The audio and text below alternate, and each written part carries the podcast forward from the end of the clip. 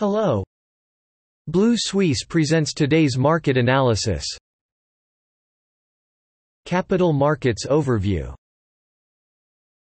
On Monday, Wall Street's major stock indexes hovered near historical highs. Optimism about strong earnings momentum and the latest signs of the U.S. economic recovery triggered further demand for value-related stocks and other hard-hit industries. In addition, with the rapid promotion of the coronavirus vaccine in the United States, the coronavirus lockdown has been eased, which has helped to stimulate a substantial increase in private spending and the lowest number of new jobless applicants in a year. Recent manufacturing data support this. One point of view. The world's largest economy may experience its best economic growth in decades. At the same time, Nasdaq, dominated by technology stocks, underperformed its peers, and investors have dumped technology stocks. European stock markets opened strongly on the first trading day in May. Optimism about the recovery of the global economy and continuously exceeding expectations for corporate profits in the past few weeks pushed the benchmark DAX index to close above 15,200. German retail sales jumped 7.7% in March, the highest since May 2020, easily exceeding market expectations.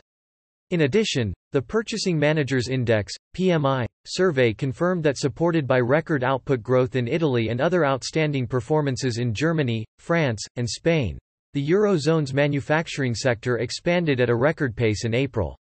The new signs of a strong economic recovery in the Eurozone have brought new optimism to investors. The stronger than expected recovery in corporate earnings has paved the way for the stock market to continue its record-breaking rebound. The FTSE MIB index closed up 279 points or 1.2% on Monday to 24,420 points, rebounding from the one-week low of the previous trading day and outperforming its European counterparts, benefiting from optimism about the global economic recovery. It is reported that the European Commission plans to relax non-essential travel restrictions for fully vaccinated tourists from outside the EU and from countries with good epidemiological conditions.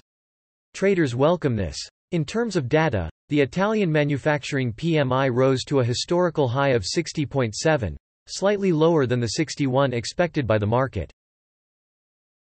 Manufacturers are also optimistic about the economic outlook. On the corporate side, UniCredit had the largest increase of 1.9% before releasing its first quarter earnings report later this week. In addition, Atlantia rose 1.4% after the company announced that it would hold a general meeting of shareholders on May 31 to evaluate a CDP-led consortium's offer to acquire an 88% stake in Autostrade per l'Italia.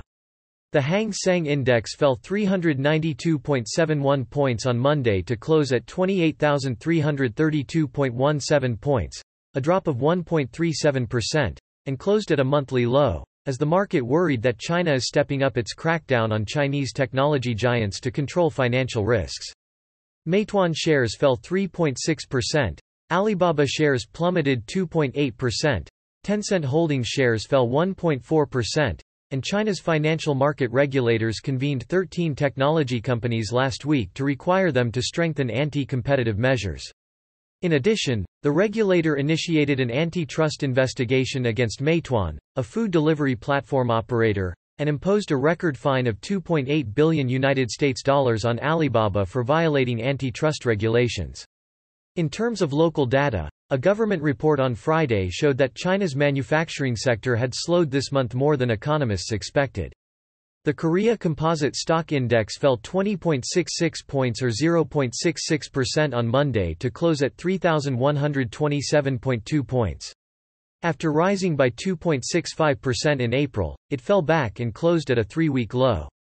The reason was that the Chinese financial authorities lifted the sale after the stock market plunged after the pandemic last year. After the air ban, market sentiment changed. The local 10-year Treasury bond yield hit a six-week high of 2.155%, while the U.S. 10-year Treasury yield fell to 1.622%.